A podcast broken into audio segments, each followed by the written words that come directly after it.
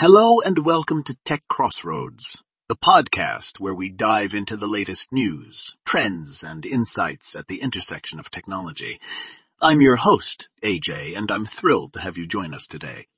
Whether you're a tech enthusiast, a professional in the field, or just curious about what's happening at the crossroads of tech, we've got something exciting in store for you. Don't forget to check out our website, techcrossroads.dev for more in-depth information and discussions about the topics we cover here. So sit back, relax, and let's get started with today's episode. Meta has just launched a new game for its social VR platform called Super Rumble. It's unlike anything else in the company's longtime studio Ouro Interactive's rendering and import capabilities. According to Lowpass, Super Rumble was the first game that came from Meta since Titanborn, which was released in beta in June. The team also apparently been working on a mobile app, which will support higher quality games. Shmoop notes that Ouro is currently working on importing assets from third-party vendors so that they can develop new games for the platform. This would be great because it would enable more creators to create better quality games even if they didn't have professional 3D work. Etsy sellers say a fraud protection program is destabilizing their businesses Mia Sato is a Vox Media platform reporter and editor covering technology. She covers platforms and communities for The Verge. Dee sells custom furniture on Etsy, but he doesn't have enough money to pay his rent, groceries, and other bills. He has a payment reserve in place, which means that sellers can't get their money back until it's actually there. It also means that some sellers don't have the cash they need to make ends meet. One seller named I had a reserve placed upon her by Etsy in late May without warning. Now, she says, she only has $13 left because of all the extra expenses she's having to pay. Yeah, tells The Verge about how hard it is to support herself with an Etsy shop without reserves. They argue that Etsy has played a big role in helping disabled artisans like Dee. By making them work harder and offering more services like tracking, shipping, and surround. Sound customer service.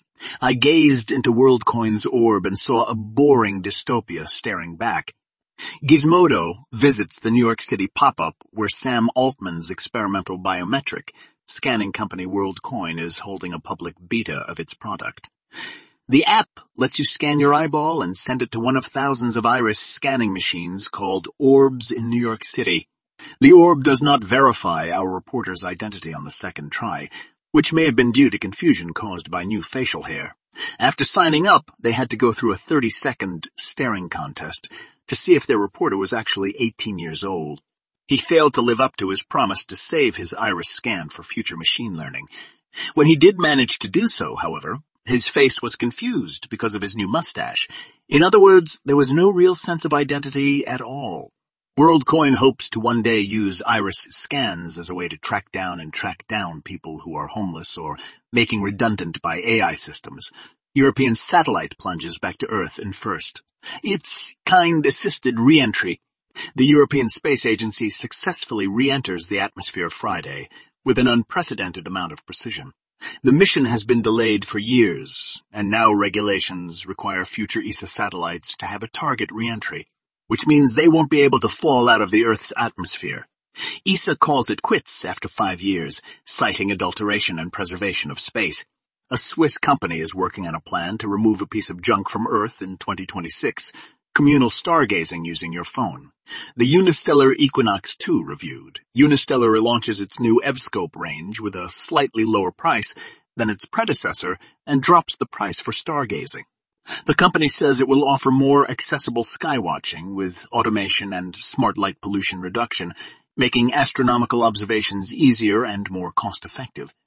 In terms of features, Unistellar sticks to its previous Evscope range, which costs $14.99 but has improved technology and is now available in two options. One person can view the skies with the telescope and another can use the app to find objects and view them on their iPhones with the addition of enhanced vision, the app shows detailed information about distant planets and stars. Overall, the experience is pretty good. If you're interested in learning more about astronomy or just want to see some action, check out the Equinox 2. By the way, did we mention that this site contains advertising? Yes, it does, but don't sell my personal information. Toyota says to boost EV development and technology in China. Reuters!